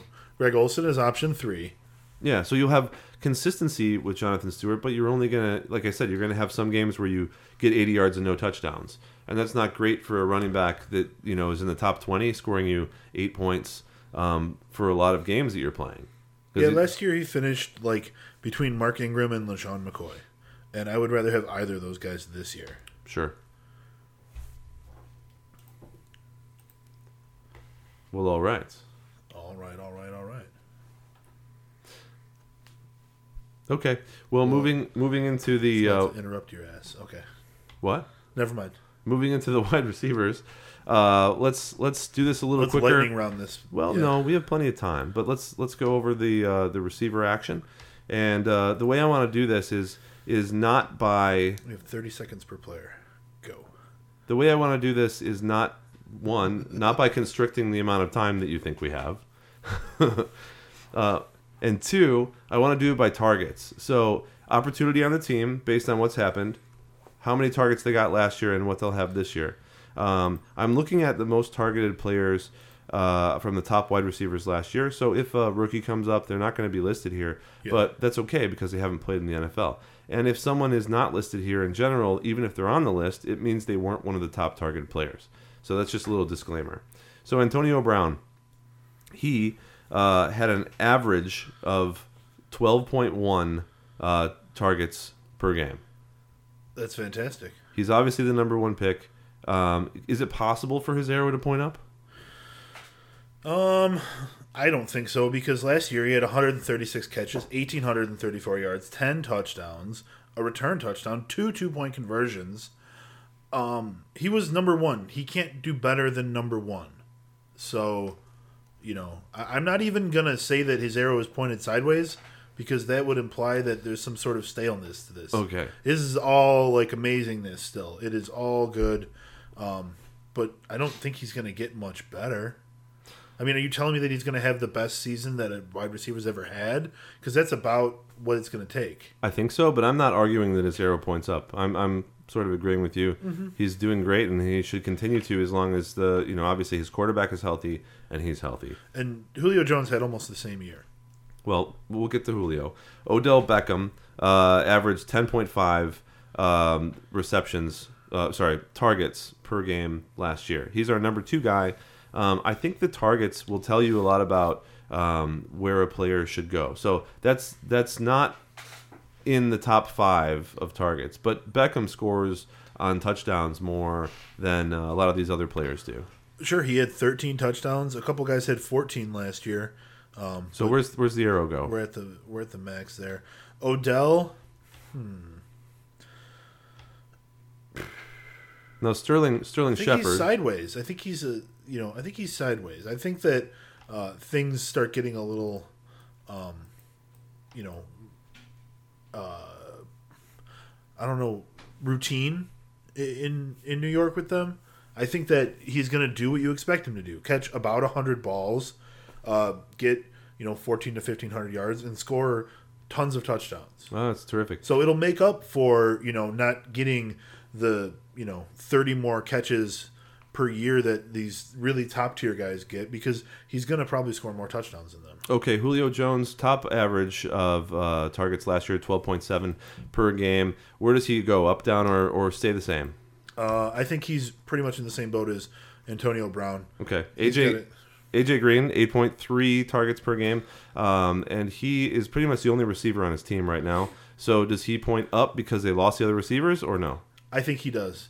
In this in this particular case, I think he does. Hopkins, uh, obviously on Houston, 12.0 per game, uh, and he's the number five guy we have. So can he get better? He is a very young player, or does he just kind of stay up there in the top five? You know, I just like these other guys who've had a lot of production. I feel like he can't get that much more, but he had four different quarterbacks last year. Of course, he can get better. So I think he is an arrow pointing up guy. I think he might be one of the only guys who has any decent shot at having a better year than Antonio Brown and Julio Jones. All right, Allen Robinson, number six guy that we have. Uh, he ended up with 9.4 targets per game. Still a lot here. Um, all these guys have been over eight Uh, so he's dependent kind of on Blake Bortles and the Jaguars' offense. Uh, so does that does that go down a little bit because they, they might not be playing from behind every single game? His stat line is a thing of beauty, right? 80 catches, 1,400 yards, 14 touchdowns. All nice and even, all very good. Um, I think that he is going to have the same sort of volume of, of uh, production. He had 151 uh, targets and only 80 catches. So, you know, if they are playing from, uh, you know, tied or with a lead, that's going to be fewer targets, but probably the same number of catches. Dez Bryant had uh, eight uh, targets per game last year. He lost his quarterback for at least the first uh, five or six games, um, and by all accounts, Romo should come back. Uh, Dak was still hitting Bryant though um, in practice and in uh, in the preseason game. So will will Bryant stay the same across the whole year? Uh, can he maintain his top ten presence as a receiver? Um, I I'm not sure. I, I think he has a good chance of doing that, but he's certainly not pointing up. Dez Bryant is a man on a mission this year. He is going to probably have some good draft value now that um, you know Tony Romo is out and people are going to think that he's not going to be as good. If you can take him in like the third round, which I mean, I'm sure that he is going well before that. Um, then you know I, I think that Dez Bryant can be a guy that uh, impresses this year. Yeah, his uh, ADP right now is still 11. So saying third round is really just wishful thinking. Yeah, I mean he's he's But up there. late two, late two. If you're sticking with them wide receivers, take him. Well, this is what we're talking about. It, it it brings the guy down a little bit because of the news around him. Now, some of these guys, it doesn't really matter who the quarterback is. AJ Green is going to have a good game generally, regardless. Um, we're looking at uh, Brandon Marshall, who was the number five uh, guy most targeted last year with an average of 10.8 uh, targets per game. Now, it looks like he's going to be healthy heading into week one with his partner in crime, Eric Decker, and the same quarterback from last year, Ryan Fitzpatrick. None of the pieces were taken away. So, does he uh, maintain what he's already done? He's going to reunite with his old teammate Matt Forte. It's true. Look, I think that Brandon Marshall has a decent shot at keeping up with what he had done this year. Um, it was his best season statistically. Um, you know, he did have 1,508 yards with the Bears and 118 catches as opposed to 109. Um, uh, but I mean, you know, I think that he has a real good shot at approaching his ceiling. He's going to have at least 12. He's going to have 10 touchdowns or more, and he's going to have, you know, 90 or more catches this year. I think. Now, a lot of people are saying that you know there's just not there's not any way he can get back to what he did last year because it was so lofty, but and he's in a good spot and he's uh you know psychologically feeling good and has a good quarterback throwing him the ball. It seems like he's one of the most unstoppable receivers in the league. I don't know if I'd call him one of the most unstoppable receivers in the league. What but I I, would say that he is certainly one of the most productive. No, well, we're talking about like a big possession receiver that will will steal the ball out of your hands and won't allow. You know, I'm talking about like 6'4", 229. He's Yeah. a big guy. right, exactly. And So- now that Megatron has taken the, you know, the high end of that category off the board. Yeah, I mean the problem is when the top comes off of Marshall and he just gets a hot head. Otherwise, he's a really great receiver in general. Uh, Mike Evans, he had 9.9 uh, targets per game last year, but he didn't really catch any touchdowns. Um, he did sort of Yeah, catch that on. for me because I made a Mike Evans touchdown bet. Yeah, he did sort of catch on late in the year, and it looks like um, uh, he's starting to develop more of a rapport with Jameis Winston. Um, that team in, in general is just kind of going up from the bottom where they were.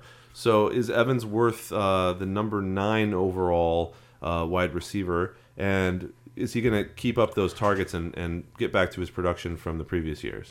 His arrow is definitely pointing up because I feel like he's he's got to score those touchdowns. Um, that's going to come back to him. He had a huge number of touchdowns his rookie year, so you know you could call those averaging out if you want to average it out. He's going to score what nine touchdowns this year. He was the ninth best guy last year in a standard league with only three touchdowns. So exactly. So drafting him ninth overall, you know, I think Evans is a not steal bad. personally. He's Who, who who else is being drafted right next to him? uh, Jordy Nelson. Um, I, I like Jordy Nelson, uh, Keenan Allen, Alshon Jeffery. I, I, you know, Mike Evans is is way up there. He's going to have the production, uh, that you know in yardage in touchdowns that Keenan Allen can't quite touch. Keenan Allen's going to rely more on the receptions. But what we talk about is sometimes these guys have an off year. So if we're talking about uh, CJ, An- off year. what's what I mean? A CJ Anderson, a Mike Evans, one of the players that doesn't have such a good year in 2015. Look, if your off year still makes you a top ten player at your position, then I think that you need to be taken top ten. Well, I like Mike Evans, and and the other thing is, is he going to score more touchdowns to to go back and even that out? Then I think Mike Evans is is probably one of the best values that you can get towards the end of this uh, of this tier of receivers. Um, looking at Jordy Nelson, obviously doesn't have any targets from last year since he was injured in the in the preseason. But does does I think he was anyway? But does Jordy Nelson uh, stay at number ten? Um, do you, do you see that his production will? I like Jordy. Um, I think that he definitely is a top five receiving talent in this league. And Well, uh, what's the reason then that he's he's being taken and ranked in many because he, places? was, he didn't play last year. He was ACL'd. Understood, but That's the only reason I think that he's he's being taken outside of the, you know, well, there's there's outside of that top tier. yeah, there's the year off, and then there's the uh, the sort of age situation, but that doesn't necessarily. I mean, Brandon Marshall and Jordy Nelson are around the same age, right? So they they can still be productive. Yeah, and Jordy Nelson has, has one year of fewer hits on him now. So they can still be productive into this era of their of their career. Um, so we think he's he's uh, you think his arrow is is up, so he's a great value at that kind of a of a rank. Oh yeah, yeah. I I think that I Uh, would, you know, I know where they slot the tiers. I would slot, have slotted him in the tier above. I, well, that's just based on, on, on the individual rankings of this consensus group. I get you. But I think personally that he's going to be at the bottom end of the top 10 and not the top end of it, for example. I don't think he's can make, you know, top five receiver again. Okay, but Uh, still, as as the number ten guy, wouldn't you be okay with drafting, you know, a second guy who you know is going to be in the top ten? Uh, yes, well, absolutely. Uh, Alshon Jeffery is number 11 here. Uh, he got 10.4 targets per game last year. He should continue to get that huge amount of targets, I think, uh, on this offense where he is kind of the offensive focal point, especially now that there is no Matt Forte, there is no um, Martellus Bennett. Uh, it's basically him, Kevin White, who's completely unproven, and Eddie Royal, who gets injured every game he plays in. And Zach Miller and Jeremy Langford. So a bunch of guys who So it's have Alshon improved Jeffery. a whole lot in the league.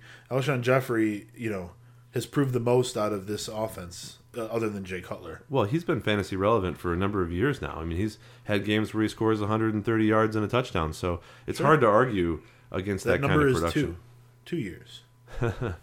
So, uh, so is his arrow pointing up or down, or, or where is it going? I'm a Bears fan. I'm going to pass on talking about Alshon Jeffery because I I'm down on him and I don't feel like he's worth it. And he always puts up the points eventually. So I, I you know, personally, I'm not going to take him just because it drives me nuts. Yeah, there's a reason why he's still up there because he keeps putting up good games. And then I always see it. and I'm like, what are people thinking? But you know what?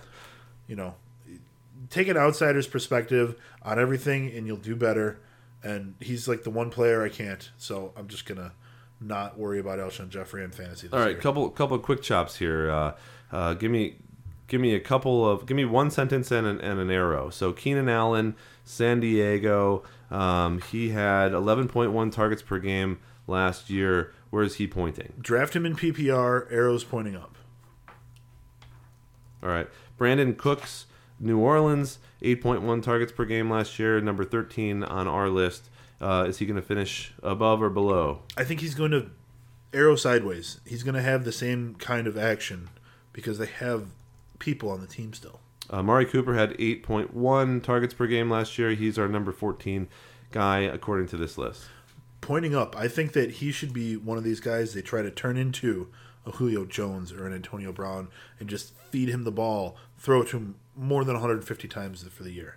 It's funny that you mentioned Julio Jones and AB in like the same sentence because they're totally different receivers. They are. They totally are. However, both teams are throwing to them over 190 times a year. And Cooper's going to be the a guy who gets a lot of tosses. I think but, Cooper needs 10 targets a game. but Michael Crabtree is a really good possession receiver for that team. They're not going to stop throwing to him eight times a game. Crabtree had the 10th most targets last year. Exactly. They're not going to stop that. So there's not enough targets to go around for Cooper to have that many, I guess. Mm, I think that they're going to be able to figure it out. Okay. Sammy Watkins had 7.4 targets per uh, game last year. He was productive with them, uh, number 15 rank uh, on Buffalo. I think his arrow's pointed up because Tyrod is going to be better in that offense.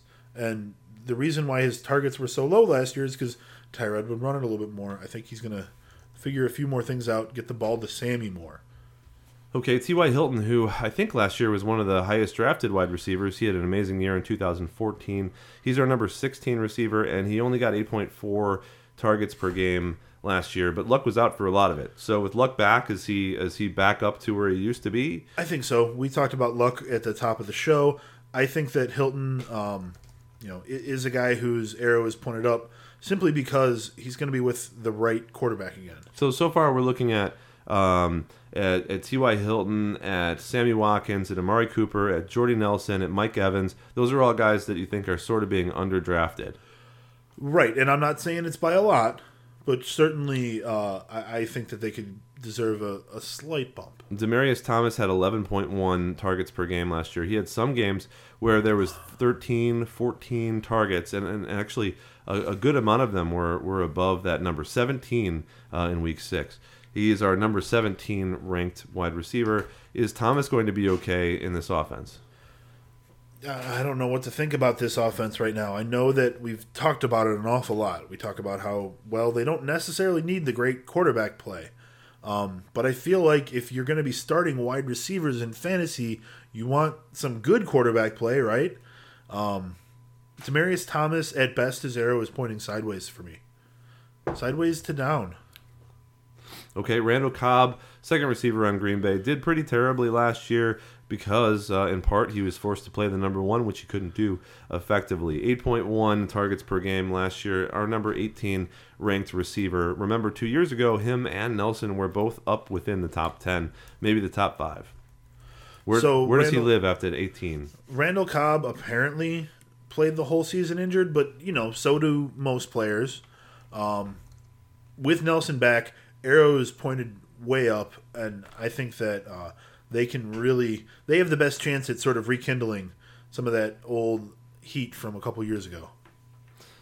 All right, Maclin is. Uh, by the way, I don't think I don't think I agree with you. I think Nelson. Packers? I think Nelson could have a, a good year. I, I just don't. I don't know. I think maybe Cobb had a couple uh, uh, tricks, you know, that people weren't really used to, and now he's kind of The thing that they said out. about his injury is that he was unable to lift weights because of his injury, and so he wasn't as strong. So maybe now that he can, you know, get his strength back, uh, that'll just help him, regardless of whether or not Jordy Nelson's there. You sound like a Packers fan. You said you were a Bears fan earlier, but I'm not really sure about that. Don't you tell anybody. Jeremy Maclin, 8.3 uh, targets per game last year. He's our number 19 ranked receiver. Um, it, it looks like he's finally broken the streak of Kansas City Chiefs receivers that have not scored touchdowns and have not been good in general. Um, the Chiefs are kind of picking up steam, and and uh, he's their their only receiver. So um, does does his uh, does his workload continue to increase? I don't think so. Um, the Chiefs still don't seem like they throw the ball downfield, so it's going to be a lot of catches for Maclin. Uh, but it's going to be up to him to turn them into something, and he's good at that, but not great. Eric Decker. Decker uh, consistently, year after year, been one of the most undervalued people, especially in PPR leagues. Uh, but he scores a lot of touchdowns year after year. And for whatever reason, uh, towards the end of the year uh, or halfway through, he tends to have these games where it's like 11, 12 uh, targets per game. He just gets targeted heavily in the red zone. Um, he had Right. 8.8 uh, targets per game last year as an average, and he's ranked our number 20. Um, I think he's going to be another uh, touchdown heavy year for Decker. Um, and I think his arrow is always pointed up because he's never valued high enough. I agree. I'm not enamored with Eric Decker in any way, shape, or form, but at 20, I feel like that's way too low for him. So I- I'm looking at this list you've got here, and it shows the highest and the lowest ranking that you you know Best and worst, right? best and worst. So best 15, you know, is probably closer to where he should be. Uh, worst was 32. The only thing I can think of is the guy who ranked Eric Decker 32nd doesn't know that Ryan Fitzpatrick was re-signed. Well, this is recently within the last seven I know, days. I know, which is makes it just all that more unbelievable. No, it's just people they consistently put him lower because they think he's the number two receiver on a team. How could he possibly be in the top twenty? white receivers matter, Dave. All right, yeah. Good luck saying stuff like that, man. It was part of the WRM movement. I don't want to hear about it. All right. maybe maybe there's a trend here that white receivers are not valued as highly as they should be. Uh, Jarvis Landry, ten point four uh, targets per game. He was pretty hot last year on Miami. Um, he was our twenty one ranked player. Uh, does the Dolphins' offense allow for Landry to to overperform um, from a rank of twenty one, or is this kind of where you should take uh, where you should take him? I assume this is standard. Um, We, we're talking mostly about standard, yes. yeah, in a PPR league, I want him higher, but he his yards per catch is like seven or eight. It's really low for a for a receiver, and I don't, I just don't see it. I don't. Uh, he's fine where he is at 21. Okay. Julian Edelman, 9.8 targets per game. Uh, he didn't play uh, in the last eight or nine games of the season, something like that.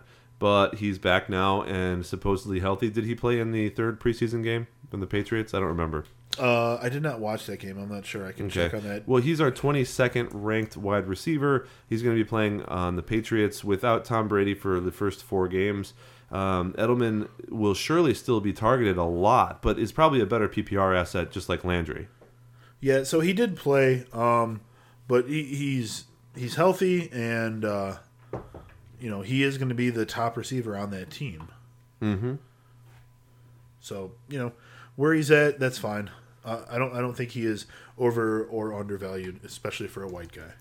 Doug Baldwin, uh, our first our first Seattle receiver here uh, at number 23, uh, 6.4 targets per game. But the first half of the year was really different from the last half of the year. Russell Wilson stepped it up. His numbers got awesome. Their receiving game was was way better than I've ever seen it before. Uh, is rank 23 appropriate for him? Um, because of guys like Lockett and stuff on that team, or will Baldwin continue to move up the ranks year after year with this offense?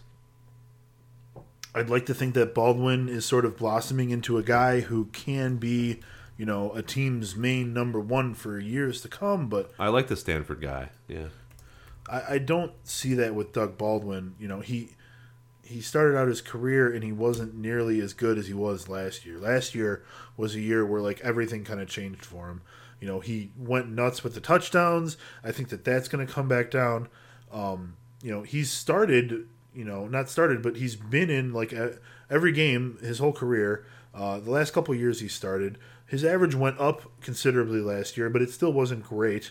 Um, I think the touchdown numbers come down. I think he's probably being drafted right around where he should be. To be honest, I mean, yes, you know, someone on a team that's going to have a good offense needs to be drafted in the top twenty or twenty-five players. But there's another team that hasn't been mentioned yet that I feel warrants more attention than the Seahawks. Uh, Donte Moncrief, uh, 6.6 targets per game last year. A lot of people think he's going to really step into his own this year on the on the Colts offense. Is Moncrief a guy that you have your eye on? Honestly, no, um, because I haven't been paying too much attention to the Colts this year. After last year, uh, I, I want to reset on them and I want to watch them for a little bit before I go taking them, you know, targeting them. Okay, Golden Tate uh, on the Detroit Lions. He is a guy who has always performed really well uh, when Calvin Johnson uh, has not been in the game. Now Calvin Johnson is retired, and he also has a new compatriot, um, Marvin Jones. Marvin Jones, is the new Megatron. Mm, Maybe. we haven't talked about him yet, certainly. Uh, 8.1 yards per carry. Uh, sorry. Uh, Reception. uh, no, not reception. Uh, targets per game. Oh. And uh, he's being drafted at number 25. I think Tate can do really well, but will Marvin Jones take uh, too much away from him uh, so that he's not going to hit those numbers that he got uh, last year, for example? I think what you should expect out of Golden Tate is more of what happened last year rather than what happened two years ago when Megatron was out. Basically, what happened with Tate was he had the same number of catches each year, but the year that Megatron was out, he had about 400 more yards. Um, I think that Marvin Jones is going to be getting a lot more of those down the field passes, and Golden Tate will be used an awful lot and is worth it right here because he'll be the number one targeted guy on his team, probably. But it may be a situation where Um, he gets more targets but fewer yards. Kind of like remember like Maclin and Jackson when they were on the Eagles. Sure. You know, he's Maclin, and uh, Marvin Jones is Jackson. because he's not running deep routes because there's someone else to do that. Exactly. Uh, Michael Floyd, 5.9 uh, targets per game last year. He had a couple really good games. Um, he's a guy who was supposed to be that kind of moving into that number one position, and some people think he still will. How many targets per game? Uh, he had 5.9 targets per game, but a lot of that is because the first two games he only had one target, uh, and then uh, later in the in the year he was he had one where there was a zero. Um, anyway, Yeah, that hurts. You know, I th- this was the team I was mentioning just a minute ago, and I really think that Arizona could have a ton of production, but they may be, you know, fantasy wise, suffering from too many mouths to feed. Well, that is the problem. So you're looking at the top 25, and then the top 26 you have Floyd, and we have uh, 28 Fitzgerald and 30 Brown. They're ranked that way. That means that in between 26 and 30 in those five players, there are three Cardinals because each Cardinal will probably get based on last year a thousand yards and 10 touchdowns. WR three production uh, is what I see. Yeah, So From all of them. okay, so let's talk about arrows. And and what I what I want here is let's say Larry Fitzgerald is able to uh, put up good numbers. I don't think he can get what he had last year. That would mean that for for him, for me, he's sort of being drafted where he should be. Do you think that Fitzgerald's going to have another amazing year because he's going to push to go to the Super Bowl and win it all his last year playing the NFL? I think that Because that's the story. Yes, I, I actually do think that. I, I said that when I drafted him a, a while back, and I was only half joking. I do think that Larry Fitzgerald is the kind of player that can put the team on his back and that can bring them to the promised land. All that great gravy cliche stuff. Um, you know, Larry is that guy. He could have that kind of year. Do you believe it is the question? And if you do believe it, then you need to be drafting him over the other guys on that team. And if you don't believe it, then I think you take Michael Floyd. And if you miss the boat, then you take John Brown. But you're not really going to go wrong with having any of these guys as your WR3. So, so the the debate here, um, if you're not talking about Fitzgerald, which most people aren't, because you're either going to be on or off that train. But uh, who's going to be the guy who who actually steps up to become the number one receiver next year, and the guy who's going to get more points this year? Is that going to be John Brown, who has had some concussion issues, but has obviously been demonstrably good at football, or Michael Floyd, who's had some serious psychological issues and and drop problems, etc., but has also had stretches of being an incredible receiver in this offense. You think it's Michael Floyd over Brown? Is that right? You know, the Cardinals seem to be the kind of team that likes to help guys get their shit together. So, yeah, I could see Floyd doing that because John Brown, you know, the problems you listed for him are things that are much harder to recover from, much harder to fix. Okay, well, just because I don't, I, I think that Michael Floyd is, is kind of a head case. I would go, I would go after John Brown. So, um, we But can. so is Tyrann Mathieu. Well, so uh, th- that's something to think about. Would you would you be interested in, in, in betting in a standard league with those those two guys? Their Sure, production, but you're not going to let me take my guy that I do like? the Fitzgerald. Yeah, Well, it would be a different bet then. right. Uh, How about Fitzgerald will do better than either of the two? Well, Fitzgerald had more targets per game. He was used more as a focal point of the offense. Uh, so yeah, I don't think I can do that. I, I can't mix him in here. I, I think that he's he's obviously still um, being targeted more than the other two guys are, and I, I'm not going to bet against a guy who's getting more targets. Right. That's that's a smart thing for you to do, or not. Uh, well, maybe we can discuss that later. But I would take John Brown in a bet, or I mean Michael Floyd in a bet. Why not? Okay. Well, then we should do that. Let's uh, let's let's do uh, standard standard uh, scoring league um, th- through the end of the 2016 season, uh, and we can bet on um, we can bet on a. Um, let's see. It's always always good to have a good. Uh, let's see. It's a beer and a beer and a burger bet. That's that's the answer. Okay. Uh, Great. Location chosen by loser. beer and By loser, okay. So like burger chosen by winner. so we're we're from the Chicago area. It's like so I can't just say like I want to go to Au Cheval, which is going to be like a twenty five dollar beer and burger. Right. Right. Okay, uh, Kelvin Benjamin, number twenty seven on our list. he doesn't show up because he was injured last year and didn't play for the whole year. Um, Jordy Nelson disease. the jury's kind of out about whether it's going to be Devin Funchess or Kelvin Benjamin or a combination of those two. But both are big red zone But target what about guys. Ted Ginn? Yeah. What about him? It- both are big red zone target guys that Cam Newton could split equally or pick one in favor. Uh, so right now the the odds are that it's going to be Benjamin. The odds from most fantasy pundits because uh, he did so well the previous year, and I think he's a little bit bigger um, of a target in the red zone.